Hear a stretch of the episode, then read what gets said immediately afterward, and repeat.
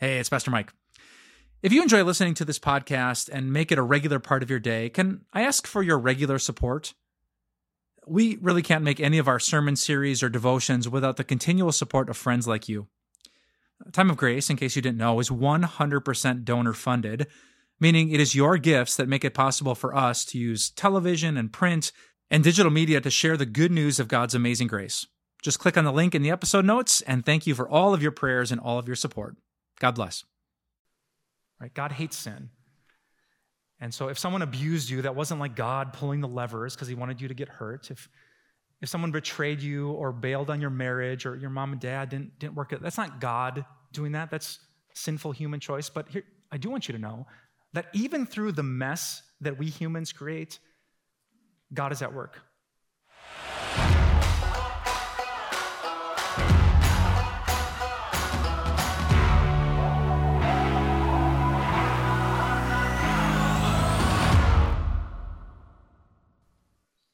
Are you here today? Now, as you process what that reason might be, I, I think there are two big categories that you can fall in.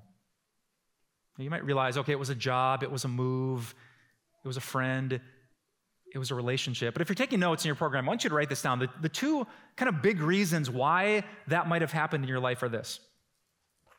Some of you think and you believe, number one, that it's just coincidence.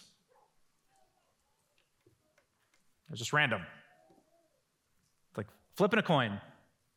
You, you met this person who went to this church, and you didn't meet that person who didn't go to this church. You were flipping through the channels at home, and you, for some reason, stopped on this one instead of another one. It's just coincidence. You know, people who believe this say, well, this is just the hand that I was dealt, which essentially means, like, of all the lives I could have, they were shuffled up, totally random, and here's the one that I got.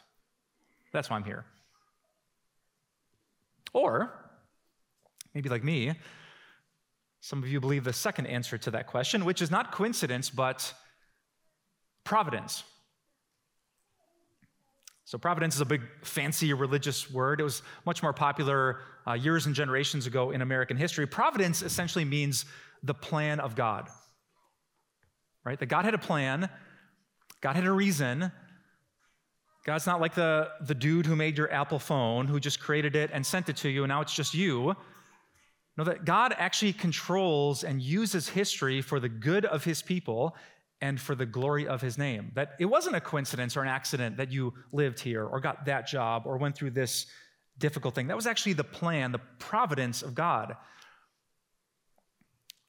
And we're not going to take a vote today, but I'm just wondering, you know, on a scale, total coincidence and total providence, how do you think about life? Like, yeah, it's mostly coincidence, but maybe sometimes God has a, you know, there's some reason for what I'm going through. Are you kind of here? Are, are you in the middle? Like sometimes it, it feels random, but sometimes there's just too many things that line up and you think, no, there's got to be something or someone. Are you one of those super, super like biblical religious people that everything is God?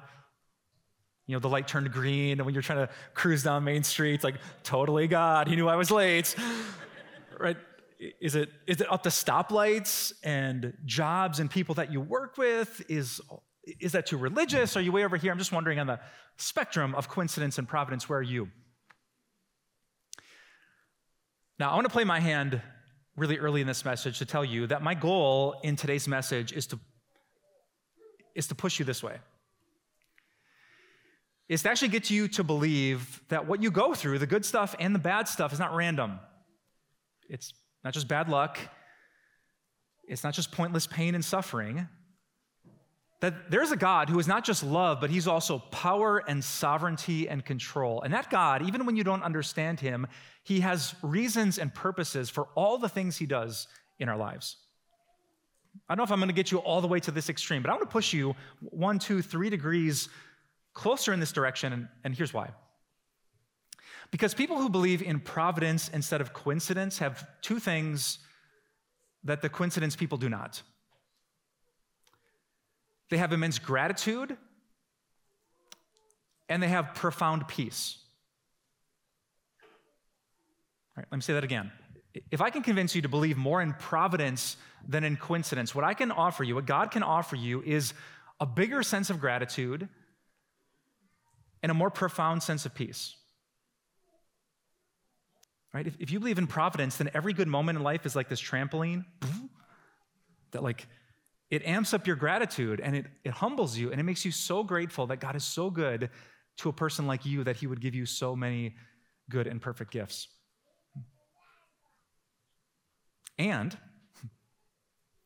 and when life is not good, when you're going through something heartbreaking, when you're you know sitting in a hotel room and you're looking at your phone, there's so much like hate and criticism and comparison, and you're feeling anxious and you're feeling depressed, or you, you go through something in your home country and you're an immigrant and you're just, you know, life is difficult, or the, the relationship is just not happily ever after, and you're struggling, and you're going to counseling, and you're talking about the same thing again and again. You're sitting in a jail cell, you're sitting in a nursing home. When, when life is bad, if you believed in coincidence, you would just say,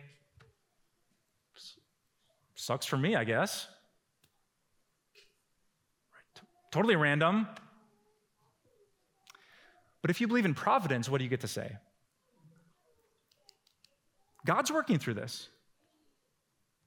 Right? Maybe I don't understand why he allowed this. Maybe I don't get why he didn't stop this, but this is not pointless. This has a purpose. If it is true what the Bible says that in all things God works for the good, then that must apply to this thing then the reason I'm in this valley is because God has a purpose. The, the reason I lost my parents when I was so young is because God has some purpose. And I'm not God.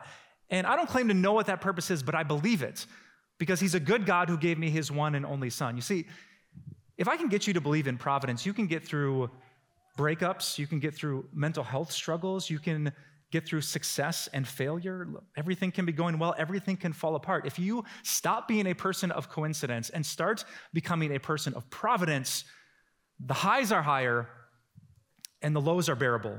Good gets better and the bad won't break your heart. And so today, for the sake of your gratitude, for the sake of your peace, for the sake of your soul, I want to once again open the Bible to the book of Esther, what I think is the most interesting book, maybe in the whole scriptures, and try to push you in this direction. To become a person that I'm trying to get to as well, to become a person who deeply, passionately, and frequently believes in the providence, the plans of God. So, if you have a Bible with you, or you just want to follow along on the screen, here's Esther chapter 5, the moment she approaches the king. On the third day, Esther put on her royal robes and stood in the inner court of the palace in front of the king's hall. The king was sitting on his royal throne in the hall, facing the entrance. When he saw Queen Esther standing in the court, he was pleased with her and held out to her the gold scepter that was in his hand. So Esther approached and touched the tip of the scepter. Then the king asked, What is it, Queen Esther? What is your request? Even up to half the kingdom, it will be given you. If it pleases the king, replied Esther, let the king, together with Haman, come today to a banquet that I have prepared for him. I prepared a banquet just for me and you and our friend Haman here. I want you to come to it tomorrow. And Xerxes opens up the Evites and he RSVPs immediately, yes. He's super into it. He's already on her side. Everything's looking really, really good until until a twist in the plot.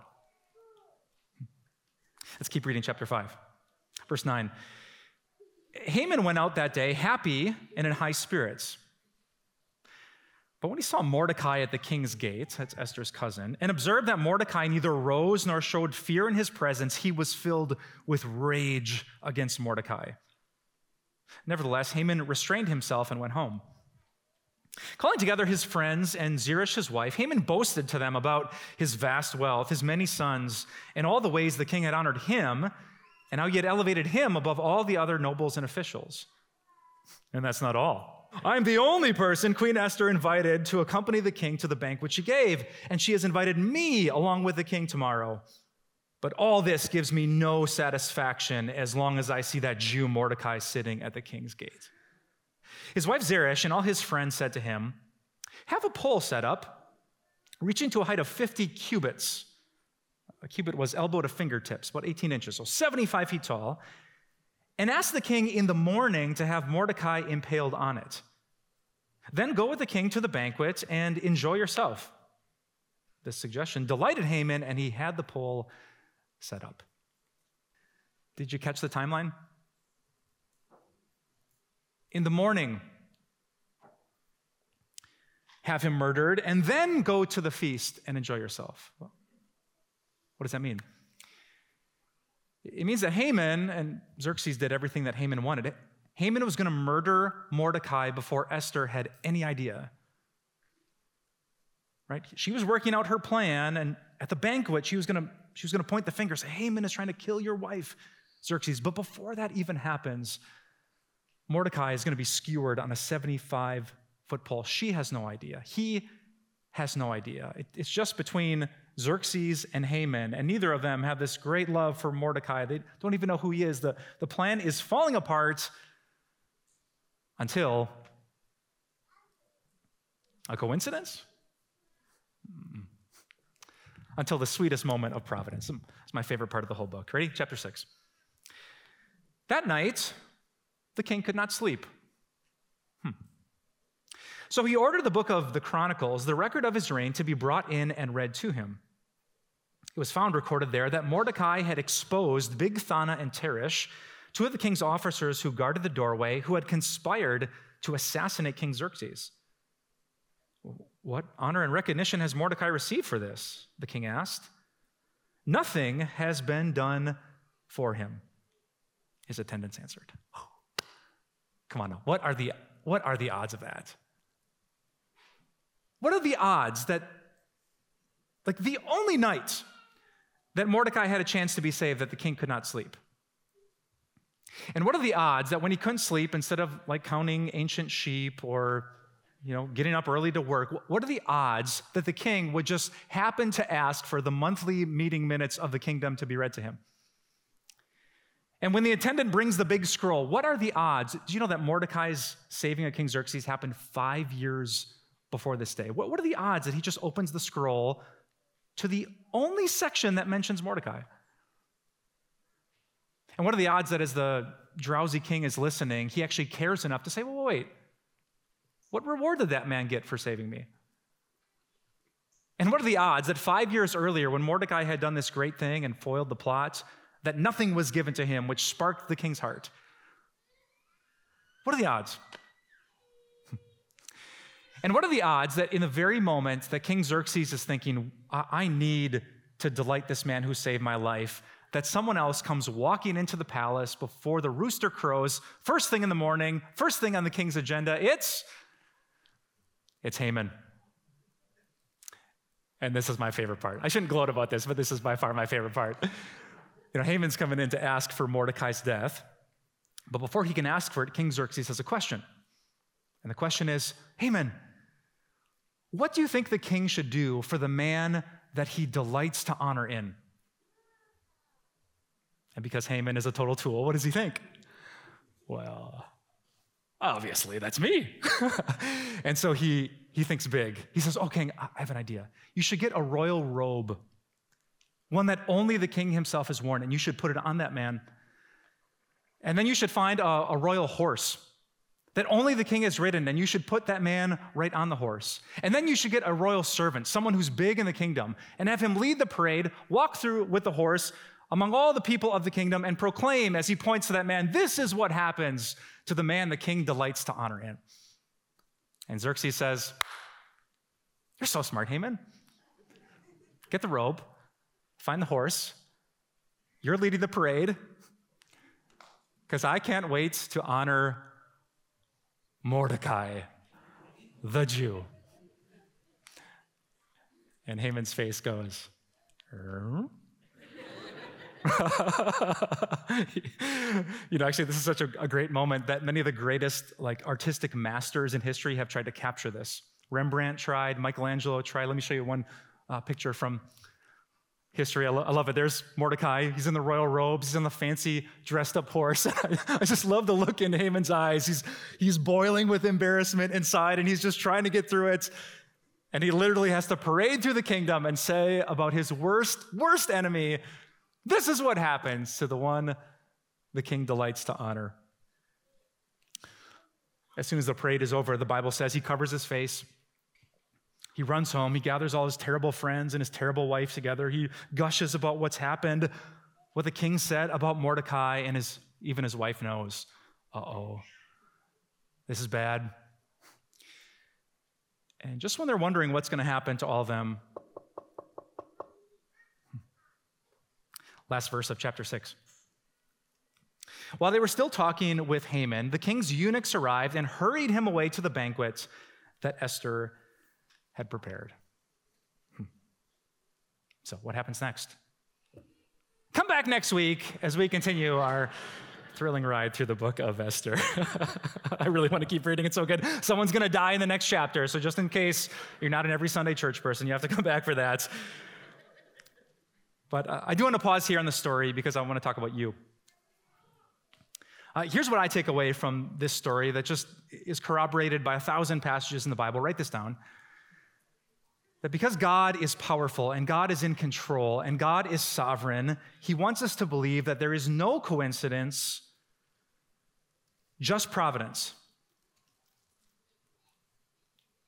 The, king not sleeping, the meeting minutes of the kingdom just happening to be on that entry. That, that was not coincidence. That was God quietly working like a ninja to carry out his grand plan for the good of his people. I hope that you can start to believe that simple phrase there is no coincidence, just providence. That's the Bible's answer to that question. Why are you here? At this time, in this land, in this place? Well, Paul said, the God who made the world marked that out for you so that you would seek him not everyone does it. Perhaps you'd reach out for him and you would find him. So let me teach you before I say amen how to put that into practice. All right, I want to teach you to think about providence during the good times, during the bad times, and especially during the gospel times. All right, let me wrap up with the good, the bad, and the gospel. The next time something good happens to you, and I would bet it will happen within the hour. I want you to think, God. Every good and perfect gift is from above. Like the people at my work, they don't all know me. The people on my block, half of them don't even know my name. But the God who should be busy running the universe actually cared so much about me, he gave me this. My family and I my girls are sitting in the front row over there. We, we love to think about this when a great song comes on the radio. Right? And you think, well, what are the odds? Right? Our, like our, our jam came on. Like the, for us, for Kim and me, it's like 90s hip hop. Um, my girls got their own thing. And that comes on, and you think, oh, like, God, sorry, I just said God loves 90s hip hop. I'm not sure if that's theologically correct. right? But like these, these good moments, and you could just think, wow, that was just some random DJ putting a random song on the radio. But what if, what if there is a a Father in heaven who loves our whole family more than I love those girls. And just like I love to bring happiness into their life, what if, what if it's possible that God is even a better dad than I am? And he's working out history and everything to show his love, to shower it upon us. What if every good thing you go through is God trying to say, I love you, I see you, I've forgotten about you? come on, well, how many good meals do you have? How many funny friends do you have? How many good songs are there on the radio? How many opportunities is God giving you to like cement this relationship and believe He is not just here, but He is so infinitely good? The next time something good happens, say this. This is God. This is not coincidence. This is providence. God marked out the time and place so that I would experience His glory and love Him even more.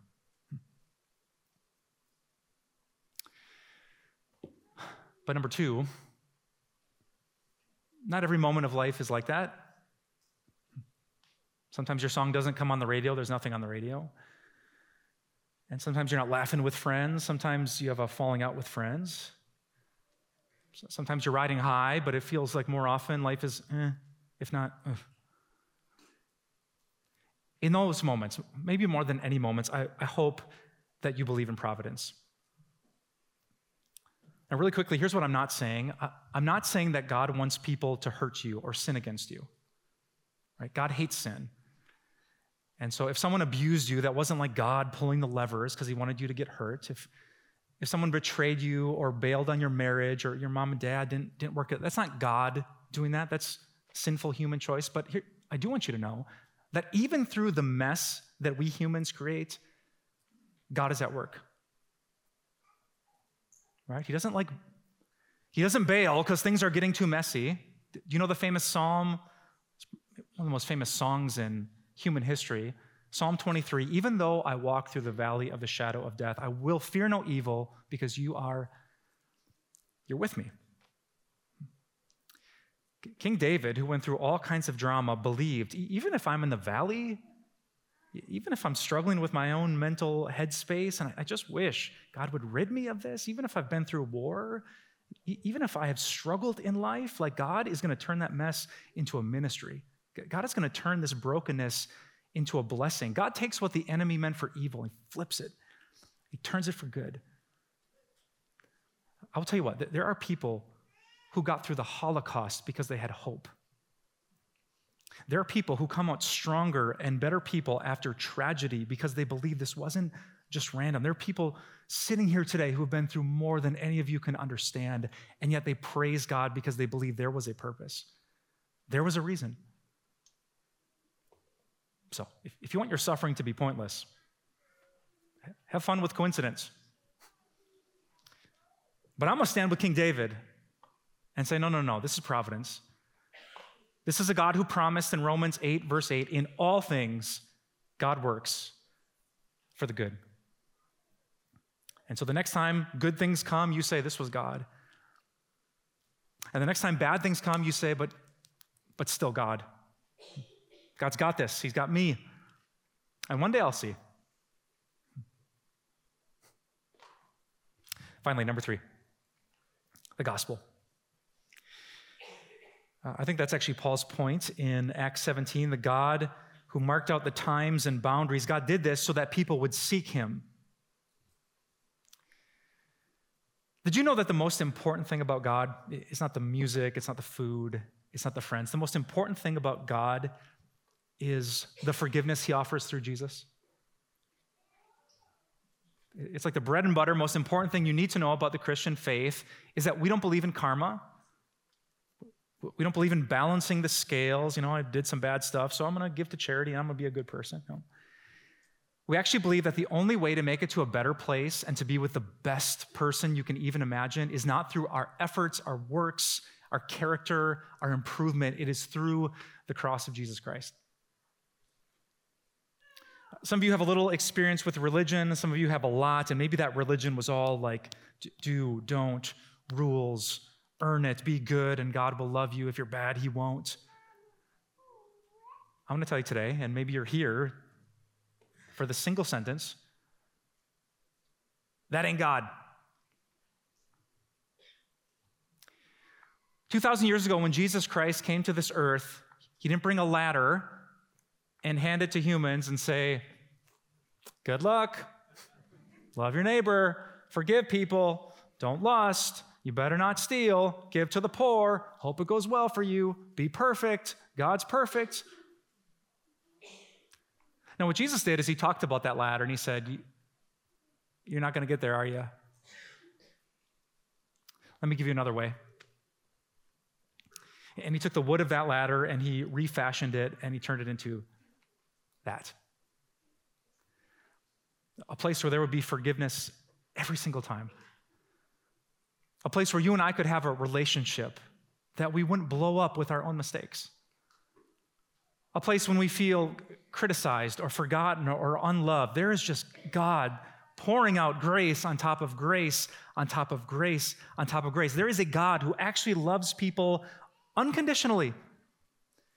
And when we open our hands and let go of control of our lives, the Bible calls this repentance. And, and we use those empty hands to just grab onto Jesus. We get everything that our souls crave and desire.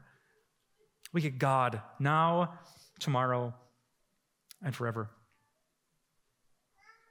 So I don't know your story. It might seem like a coincidence that you're here, or maybe God marked out this time and this place so that you would seek him perhaps reach out for him and find him because he is not far from any one of us.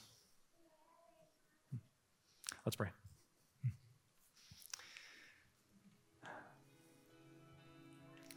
Uh, God, we live in a world that forgets you. Uh, sometimes it hates you and rejects you, but most of the time it just forgets you. But if we forget you, God, we don't have you to make those good moments even better, to make the, the worst moments bearable. So today we're trying to remember you. We're trying to remember that you are a God who controls and knows all things. You are a God who holds the universe and our lives in the palms of your hands. God, help us to believe that. Help us to cling with everything in our souls to that ancient verse that, that the Apostle Paul wrote In all things, you work for the good.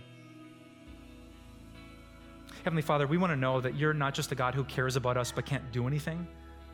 Neither are you a God who can do everything but doesn't care about us. You are the perfect combination of power and love, and you proved it through the death of your Son. Heavenly Father, I'm grateful we're here today. Uh, there's a lot of us who needed to hear this. We need to remember just how intimately involved you are day to day, moment to moment, second by second, because you are a good, good Father.